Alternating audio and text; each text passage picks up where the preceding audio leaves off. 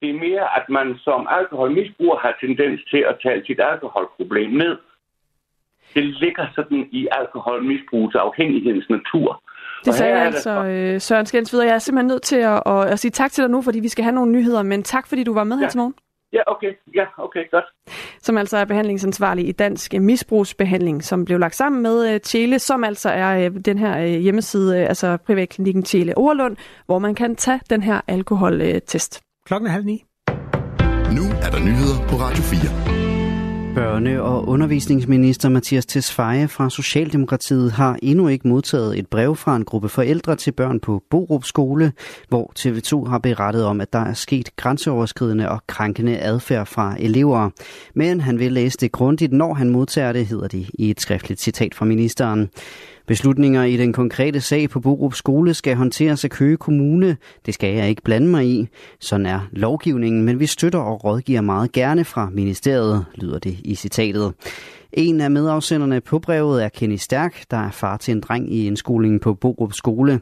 Han er ærgerlig over det dialogmøde, som kommunen og skolen holdte tidligere på ugen. Jamen det er jo det, at vi ikke føler, at på det her dialogmøde, som vi havde med, med kommunen tidligere på ugen, at vi fik, øh, fik nogle svar på de ting, som vi synes ligger os, ligger os meget, meget nært. Han har en klar efterspørgsel til ministeren. Vi håber jo først og fremmest, at, øh, at han tager fat i det konkrete problem om, omkring en, en, en, en gruppe børn, som jo øh, har nogle store udfordringer, og som, øh, som vi synes jo skal have noget hjælp. Men vi synes også samtidig, at, at de her børn ikke skal være øh, på skolen og få den hjælp.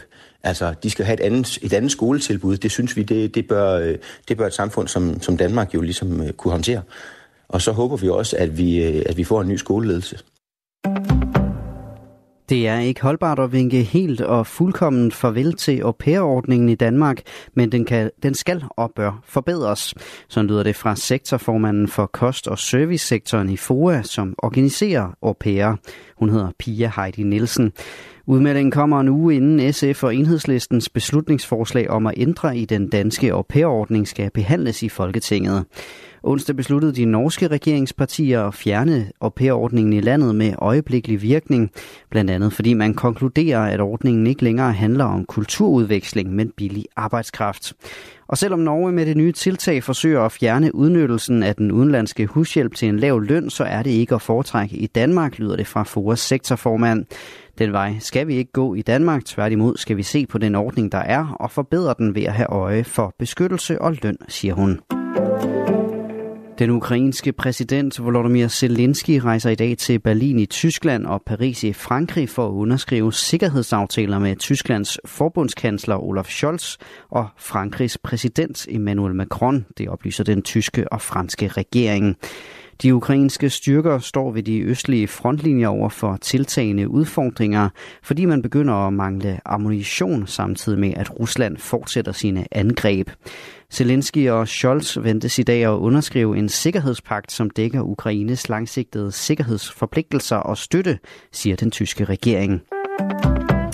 Og vi bliver i det område. Russiske styrker i Ukraine benytter sig nemlig af tusindvis af satellitter fra virksomheden Starlink. Det hævder i hvert fald Ukraines militær efterretningschef i et interview med den amerikanske avis The Wall Street Journal. Starlink er et forretningsben i den amerikanske milliardær Elon Musks selskab SpaceX. Den ukrainske efterretningstjeneste hævdede mandag over for Reuters, at russiske styrker bruger satellitterne til at kommunikere på frontlinjen, noget som Ukraine også selv benytter satellitterne til. Starlink har selv